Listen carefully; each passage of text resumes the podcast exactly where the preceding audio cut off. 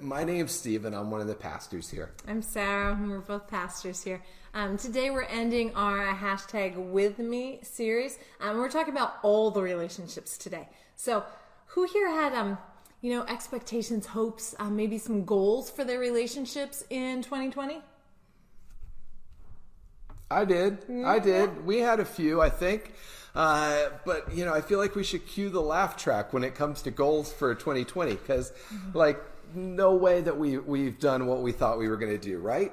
You know, I remember for us in our marriage, we set it what we thought was a pretty easy goal: get a babysitter once a month to do a date night. Well, how's that going for us? I know, I know. That was at our anniversary in November, and it just, yep. Um, remember parenting? Less screen time for the kids? Yeah. Who's actually gotten their kids to do less screen time during this year? I don't think any single person. Uh, you know, we set other goals like, you know, talking about, you know, spending time with friends, you know, having people over, doing game mm-hmm. nights, stuff like that. That hasn't happened. But, you know, enough about our failed goals for 2020. Uh, you had failed goals too. Maybe you're single and you were like, you know, I just, I want to go on one date with somebody who actually looks like their profile pic on Hinge or mm. Coffee Meets Bagel. How's that going for you right now? Oh, uh, students, maybe you wanted to get involved in some new extracurriculars, spend more time with your friends, or just ace that AP test, uh, score a, a, winning goal in an actual real life game. Uh, none of the, our goals have been wrecked and rocked by COVID 19, um, but there is still some of 2020 left. It is the fall. We are approaching a new academic year. Uh, what we want to talk about today is kind of readjusting and altering some of our goals, spiritual goals, um, and seeing the good relationship stuff that God still has for us in 2020. Yep. So let's try and set a goal for 2020. Here, here's you know let's let's see if we can come up with one. You know, I read a book or a quote from a book by a guy named Mike Todd. He's a pastor and an author, mm-hmm.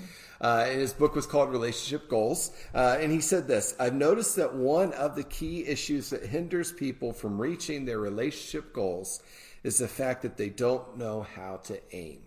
So, what are you aiming for in your relationships as we look at the fall and the winter? What are you aiming for? What are you hoping for? What's realistic in the time that we live in? How about this for a goal for our relationships as followers of Jesus? That we be holy people, secure in a holy message, who are living it out as a holy family. Now, if that sounds like too much holiness, don't turn the channel. Don't turn me off yet. Uh, we're going to get down to it, and I think it's really practical and it, it hits home with how we can actually live life. Uh, but, Sarah, what do you got to say to us about all of this holiness? All right. So, we're going to be in uh, Colossians chapter 3. So, St. Paul wrote this letter to the church in Colossae, and I think he's just got some great great advice for us. If you want to read along, if you got the Bible app uh, at home, um, this is Colossians chapter 3, verses 12 through 21. Uh, let's pray as we turn our attention to uh, the Bible and see what God has for us in it. Mm-hmm. Let's pray. Jesus, we give you our relationships. We give you uh, our, our friendships, our, our work relationships, family, all of that, Jesus. Um, we ask that you would work first in us and then in uh, that bridge of relationships with other people. Jesus, we give ourselves to you now. We open our hearts and our minds to you, Jesus. We ask that you would meet us uh, in the scriptures this morning. Um, and would you make us more and more like Jesus this morning? Uh, would you make our relationships more and more godly, more and more holy. In Jesus' name, amen. All right, so as we turn to this, maybe you've opened your Bible with me. Uh, it says, Since God shows you to be the holy people he loves, you must clothe yourself with tender hearted mercy, kindness, humility, gentleness, and patience. Make allowance for each other's faults and forgive anyone who offends you. Remember, the Lord forgave you, so you must also forgive others. Above all, clothe yourself with love, which binds us all together in perfect harmony. And let the peace that comes from Christ rule in your hearts. For as members of one body, you are called to live in peace and always be thankful. Let the message about Christ and all its richness fill your lives. Teach and counsel each other with all wisdom, um, with all the wisdom He gives sing psalms and hymns and spiritual songs to God with thankful hearts. And whatever you do or say, do it all as a representative of the Lord Jesus Christ, giving thanks to him through God the Father. Now, wives, submit to your husbands as is fitting to those who belong to the Lord. Husbands, love your wives and never treat them harshly. Children, obey your parents, for this pleases the Lord. Fathers, do not aggravate your children, or they will become discouraged. Great words. Mm-hmm. So, we're going to dig into this together this morning. You know, he starts out, since God chose you, we are Jesus people. We, we get to live the way Jesus did. Ah, kindness is how we interact with each other. Humility is how we interact with ourselves. Uh, gentleness is our, our approach, how we live out that that kindness, um, and patience is how that that continues, how we like live into this, and it's summarized in love. We love each other. God is love. God equals love, and so we love each other, every each other strangers, family members we've seen too much of, uh, co workers on Zoom. And when we live like this, we get to live in peace. If we don't, you know, we'll there'll be some conflict. You know, if if you treat your family demanding, do this, do that, instead of with kindness, like there'll be fights. You know, if um, we minimize or don't listen open handedly when, when people say they've got this problem, they feel discriminated, this issue, right? Like there'll there'll be fights. Um, if a coworker expresses a different opinion and, and we respond with arrogance instead of with humility, there'll there'll be fights. When we live like how the Bible teaches us as to live, you know, it's just easier and better. It's like watching Mr. Rogers or the Dalai Lama have a fight. Don't blink; you, will you'll, you'll miss it. Um, when we live with tenderhearted mercy and kindness and patience and humility, we will be at peace with, with each other. I think this is just God's heart for us that we're rooted in God's love and live in that place of God's love for us and for each other. And that's really what the whole message is about here. Mm-hmm. And when Paul says in verse 16 that let the message about Christ and all its richness fill your life, what he's doing is he's talking about way at the beginning of this letter. At the beginning of Colossians, he was writing to this church and he wrote this really beautiful, uh, poetic section about who Jesus is. So I want to read this uh, 1 15 through 20. It says, Christ is the visible image of the invisible God. He existed before anything was created and is over all of creation.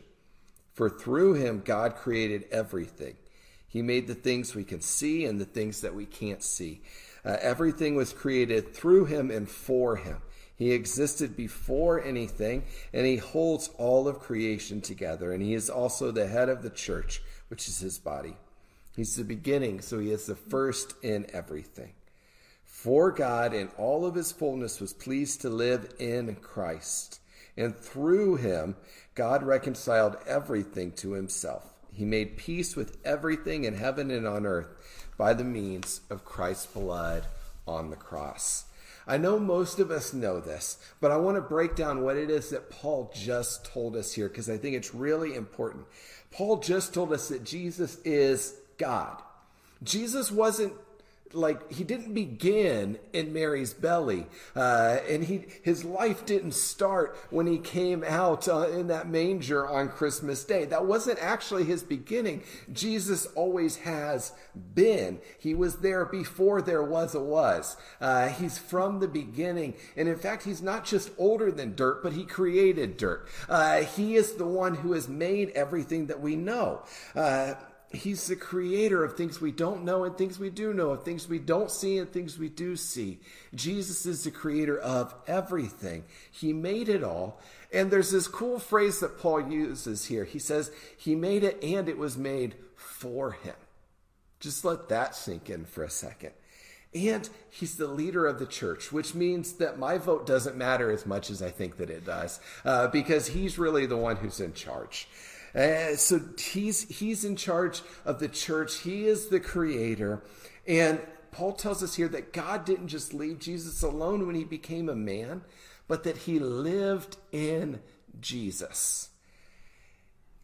Through Jesus, who was fully God and fully man, it's right there in verses 19 and 20 uh, that fully uh, tells us that whole part of theology right there in those two verses. All of humanity, if they choose to accept it, have been reconciled to God. Now, what reconciled means is that we've been restored to favor. It means that Jesus has made peace with all of humanity through his death and subsequent resurrection from the dead. So, what's our message as a holy people? Our message is Jesus. That is our message. That is what fills us. That is what we live out of. We are a holy people with a holy message of Jesus. And it's out of that that all of the rest starts to work. Mm-hmm. Yep. Really good. Really good. That's our foundation. That's what yeah, we're all about. And from there, we live into this as people and families. Yeah. Um, so then we move into this section, um, some verses of the specifics of how do we clothe ourselves in that tenderhearted mercy and kindness and gentleness and patience uh, that he's talking about as followers uh, of Jesus. And I think as we go in and read these uh, this next section um, it's called a household code. A lot of the letters written to the early churches have household codes about how to you know live life together. Um, i think it's really important to read our own verses because they're verses addressed to different people. Um, and i need to say like is this talking to me? Is this my verse? Is this for me? Is this addressed to, to, to me? Um, and uh, you'll sometimes parents will go around you you know we as parents can quote every single kids obey your parents first in the whole Bible. You know, Ten Commandments. That's number five. Kids obey your parents. Um, but like Stephen's not walking around quoting verses about like the the wife. You know, if he was walking around talking like that'd be kind of inappropriate. He has his own verses. I have my own verses. And I think what we want to do this morning is to mind your own business, be worried about yourself, read your own verses, all the good advice that our parents gave us, because that's what frees us up to live in the peace and freedom of letting God work in me, doing the good work in me, and then faithfully trusting Him to do good work in you, do good mm-hmm. work in my kids, right? And I walk in that place of trust and freedom where I let God work in me um, and do that good work in me. So, my verse. All right, so we're just told uh, what the message of God creates in us um, as we read this passage about, you know, who Jesus is. What's this one verse saying to me as a wife? Um, wives, submit to your husbands. Now, I don't think this is saying that, you know, I have to be a doormat, no opinions, no preferences. You know, elsewhere, this same author um, writes plenty in the Bible, the same author about men and women being one in, in Christ. He calls women his co workers. Um, so I don't think he's contradicting the other things he wrote in the other places. He's, he's a good author. The Bible doesn't, you know, contradict itself. I think what he's talking about is a wifely temptation to manipulation and control. How many of us have heard it's um I mean you might have heard this Stephen a little quote um the the man may be the head but the woman is the neck and she mm-hmm. can turn the head any way she wants. You heard that? Yep. Oh, people think it's cute and ah, oh, what a cute little quote. It ain't cute. Like that's not good. That's manipulation and control. And when it's not a healthy relationship, sometimes you know you you get some of that. Um, but that is not a good spiritual way to live. I am told wife submit to your husband. Now it's not submit to your husband's authority not submit to your husband's power, not submit to your husband's control or decision, but to him. Who he is. Um, every man made in the image of God, as is every woman, um, to, to who to let him be who he is. Um, you know, I can't frame arguments in a way that that makes me look good as much as I'm tempted to. I can't, you know, invite other people's vote or opinion uh, into uh, my marriage. Now, Stephen has been helpful to me in this because uh, he doesn't play. You know, if I try and arrange, like, oh, look, gosh, I guess my parents are coming over. He's like, I'll go out. I mean, he like, you know, he's the kind of guy who you're like, let's let's do this thing. If I, you know, kind of trying to manipulate and control, he's like, I'll sit in the car. Um, I think the bigger temptation for me um, is to use like try and manipulate through like guilt, like around household. Ch- oh, I did so much and stuff. Just asking openly and honestly for help. Um, to try and use, you know, some of those guilt tactics or something like that. Um, and that's not just me submitting who I am with my needs and, and wants and busyness or whatever to who he is, to trusting him to be the good person that God has created him to be. And when I move into those places of openness and honesty, of submitting to just who he is as a person created in the image of God, that's maturity in me and that's maturity in our relationship. So, uh, enough about my verse, Stephen. What about your verse? Yeah. Uh, husbands, love your wives and never treat them harshly. Uh, you know, back in Paul's day, uh, the Stoics, if you like philosophy, you know what you know who that group of people are. They said that the way that the world is is how it is, so you need to learn to live in harmony with it. And Paul said, basically, no, you don't. He said Jesus makes you truly human, and so you must learn to live life not in self assertion, but in self giving. So, when I hear these two verses, what is that saying to me? Uh, if I'm living life in self giving, here's the practical application. Uh, guys, stop being so obsessed about submission. In the church, we have become so obsessed over the way that these verses need to play out that we've missed the point of what Jesus is telling us on how he views our relationships. The goal is not for you to be in charge.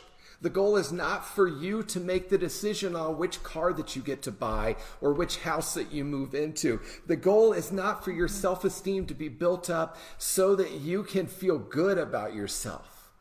If that's your goal in marriage, guys, then you're missing it because that's not what Jesus wants us to be focused on. Here's Jesus's perspective on marriage and how a man should be in a marriage. Uh, Ephesians 5:25. Listen to this. For husbands, this means love your wives, just as Christ loved the church. Here's the kicker. He gave up his life for her. Love your wives like Jesus loved us. Jesus died for us. That's serious, right? That's sacrifice. You are supposed to love your wives like Jesus. That implies sacrificing for them. And N.T. Wright takes it to the next level when he looks at this passage and he wrote this about it. Husbands must avoid the temptations to become bitter or angry when his wife turns out to be, like him, a real human being, not merely the projection of his own hopes and fantasies. Ouch, right? but I think that that is the, the, the problem that we so often have with our spouses is that they, they don't become what we always dreamed they would be when we were 15 and now we're frustrated about it. Husbands what is our goal as husbands? What what are we what are we aiming towards and how do we get to where we want to be our goal is to have mature, uh, deep, respectful, mutually loving, uh, sub- submitting to each other relationships, right? That has to be what it is. It has to be sacrificial, and that's how we get there. We love sacrificially. We respect our wives. I let Sarah be who she is and don't try and make her something that she's not. And also, I give her space, which I hope she gives to me same time to hopefully mature and change and mm-hmm. develop. And for our mm-hmm. love for each other to mature and change and develop. Because mm-hmm. as humans, that's what happens, right?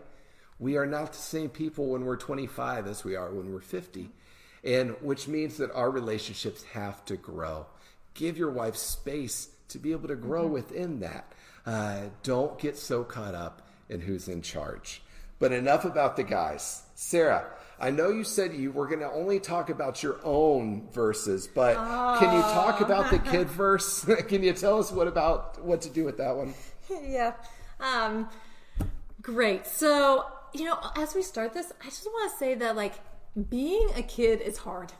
And sometimes parents will be like, oh, I wish it was when I was a kid. I didn't have bills to pay or whatever. But growing up is hard.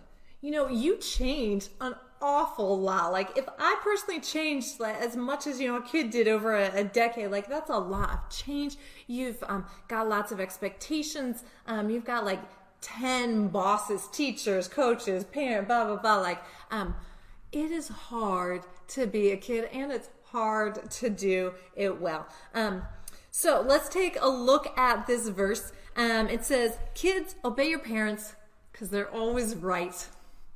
Nope. It says, Kids, obey your parents because this pleases your parents. No. Obey your parents because it pleases God. You know, this is students, teens, uh, youth. If I can speak to you for a minute, this is your job right now and it will pay off. You will be a better team player. You'll be a better person because you've kind of like gone through this forming period. Jesus was a kid.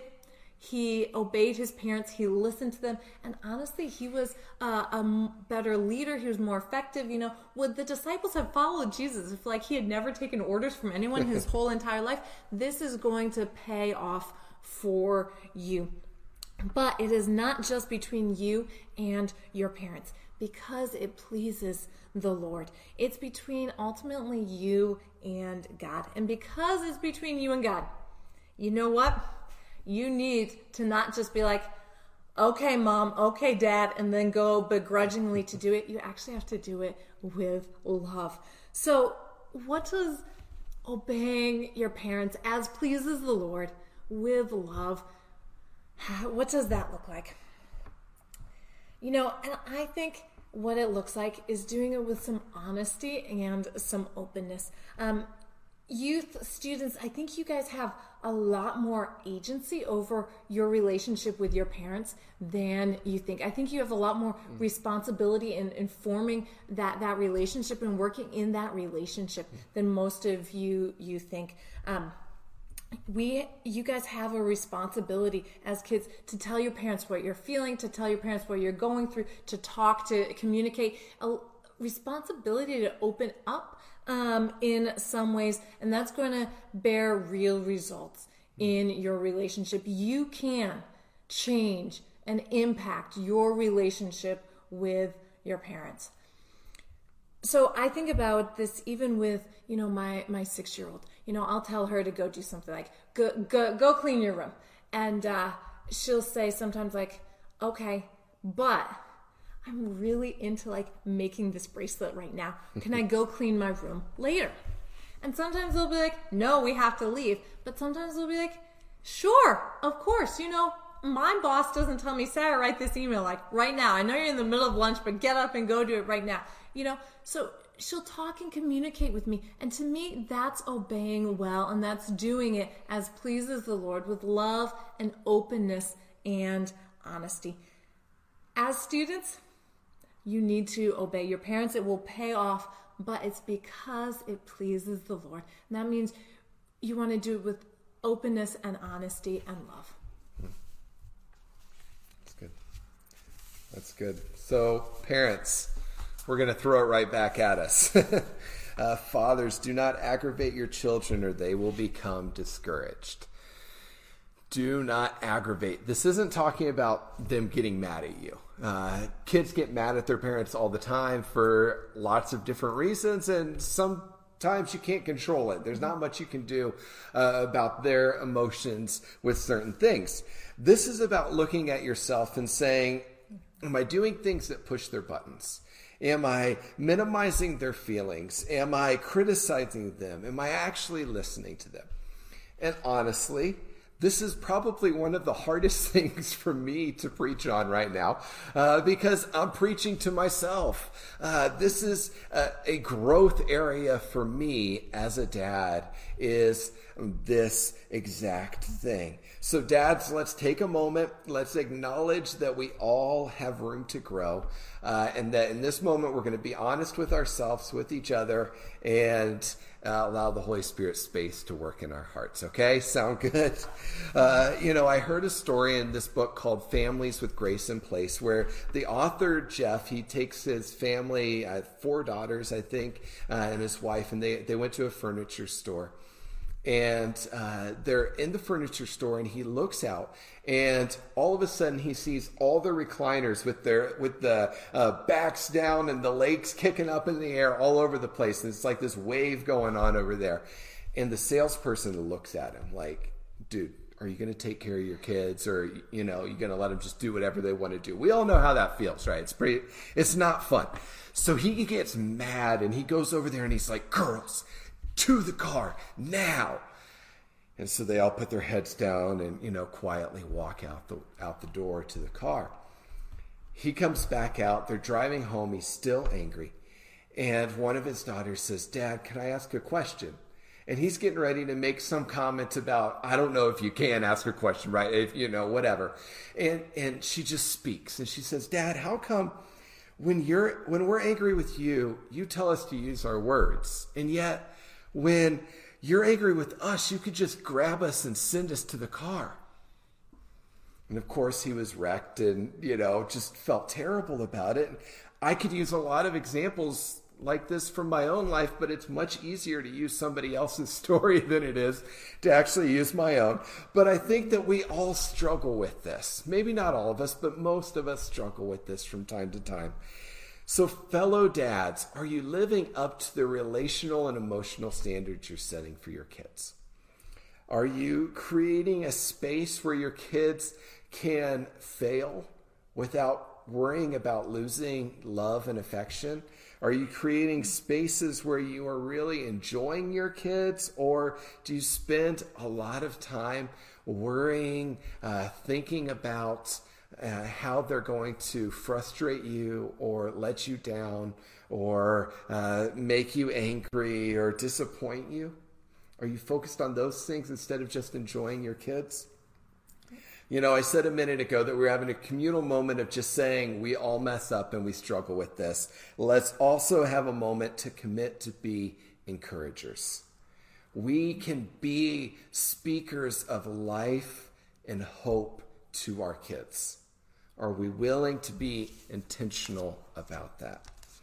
N.T. Wright said that the parent's duty is to live out the gospel to their kids, to assure them that they are loved and accepted and valued for who they are, not for who they ought to be, should have been, or might become.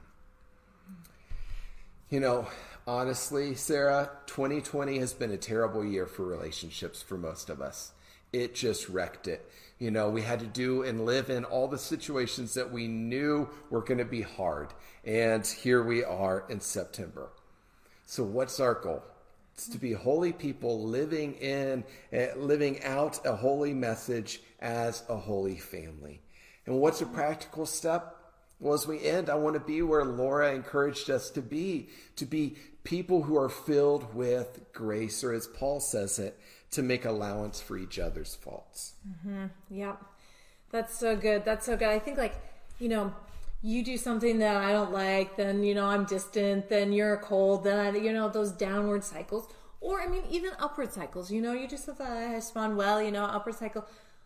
Those are all, I mean, natural, normal ways of doing relationships. Um, tip for that, like, the situation's good, so we're going grace is really what takes us to you know out of that you know judgment and, and, punishment cycle and into a spiritual way of doing relationships that's so much better mm-hmm. you know this just has to be our goal for the rest of the year You know, we're looking at the reality of what life's going to be like for the fall, and it's going to continue to be difficult relationally. Mm-hmm. We have messed up and we will mess up. We have yeah. needed grace and we're going to still need grace. Yep. So give grace to yourself and to others.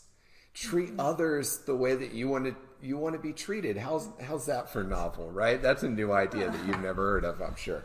Uh, grace sees the best in people, sees the best in you, sees the best in my kids. And it's really, I mean, it's based off of not what you're doing right now, it's based off of who God is and what God does. It trusts and believes. God sees my kids, my my coworkers made in the image of God. You know, it lives in that reality. It lives in that space, and it brings us up um, to seeing and treating people like they're made in the image of God. Mm-hmm. You know, we just can't live our lives, friends, waiting for somebody else to screw up.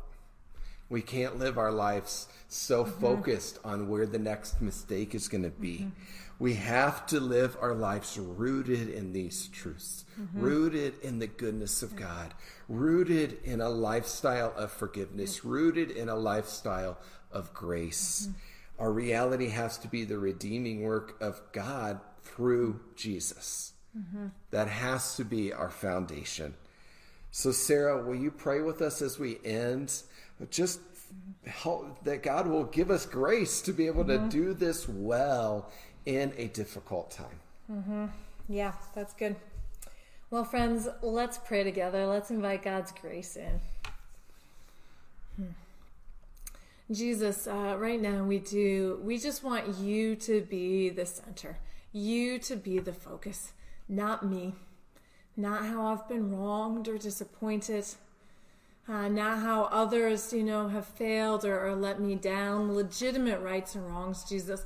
We want to be put in into the grace plane uh, of doing things, Jesus. So right now we receive your grace over us, your grace over my mistakes, Jesus, your grace over my failures, Jesus. And we believe in you that there are deep, deep wells of love and grace, that it does not run out. You have me covered, Jesus. You have my family covered. You've got us, Jesus. We receive, we rest in that this morning. Thank you, Jesus. Thank you, Jesus, for your goodness and your mercy to us. We get to live in that place.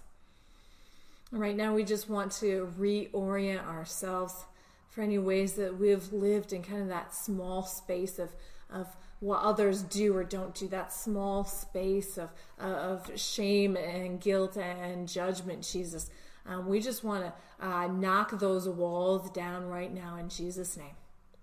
We knock down those walls um, we, we open up to the light, the sunlight of who you are, your love, your truth, your goodness, speaking over our lives and over our families' lives. And right now, just together, um, we claim uh, that uh, this fall is going to be a fall of grace for us and our families. We receive your love. We speak it out, we live it out over our families in Jesus' powerful name. Amen.